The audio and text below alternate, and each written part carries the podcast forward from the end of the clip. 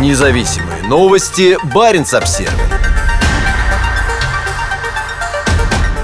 Генпрокуратура России признала антивоенный комитет в Швеции нежелательной организацией. Генеральная прокуратура посчитала, что шведская общественная организация Russian Against War представляет угрозу основам конституционного строя и безопасности Российской Федерации. Генеральная прокуратура России признала организацию антивоенный комитет Швеции нежелательной. Как говорится в сообщении ведомства, такое решение было принято по результатам изучения поступивших материалов. Надзорный орган посчитал, что деятельность Russian Against War представляет угрозу основам конституционного строя и безопасности Российской Федерации. Какие именно материалы свидетельствуют о том, что антивоенный комитет опасен для России, не уточняется. Организация была создана в мае 2022 года и за минувшие полгода отметилась множеством уличных акций, на которых выражалась поддержка Украине и осуждалась российская агрессия. Как сообщил представитель Russian Against War, о новом статусе члена организации узнали из новостей. Для нас это стало неожиданностью. Месяца полтора назад была новость о том, что комиссия Госдумы по расследованию вмешательства иностранных государств составила какой-то список из неправительственных организаций, которые якобы вмешиваются в дела России. Там были указаны наши друзья из других европейских стран – Нидерландов, Финляндии, Дании и других государств. Мы не были поименованы, но в этом списке значилась некая организация из Швеции. И тот факт, что именно нас и больше никого объявили нежелательной организацией, вызвал удивление. У нас были достаточно яркие уличные акции, связанные, например, с инициативой запретить российскую нефть нефть и российский газ в Европе. Может, это разозлило? На мой взгляд, российским государством управляют максимально некомпетентные люди. Я не думаю, что было какое-то продуманное решение. Начать именно с нас. Таких организаций, как наша, в мире десятки. Если каждую начать вносить в какой-то список, это будет странно. Это немножко смешно и абсурдно. Это говорит о том, что у них кончились враги, которых можно преследовать, отметил представитель организации. Статус нежелательной организации в России весьма серьезный серьезны. За сотрудничество с такой организацией предусмотрены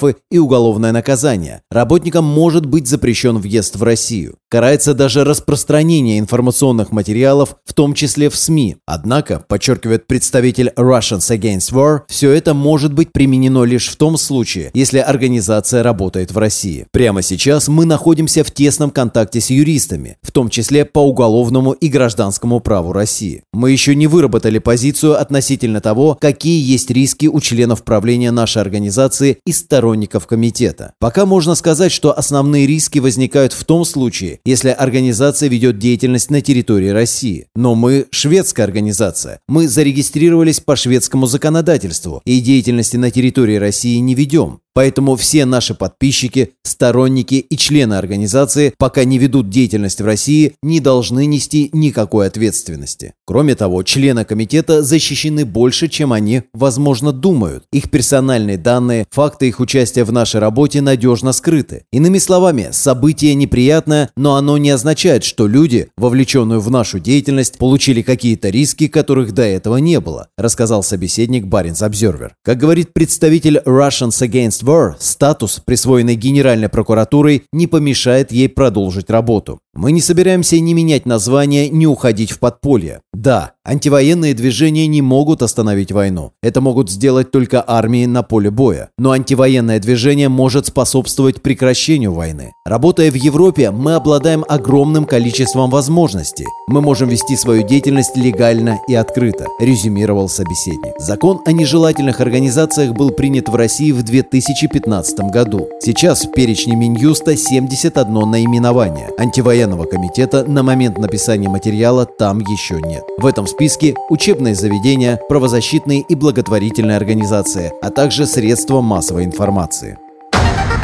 Независимые новости. Барин обсервис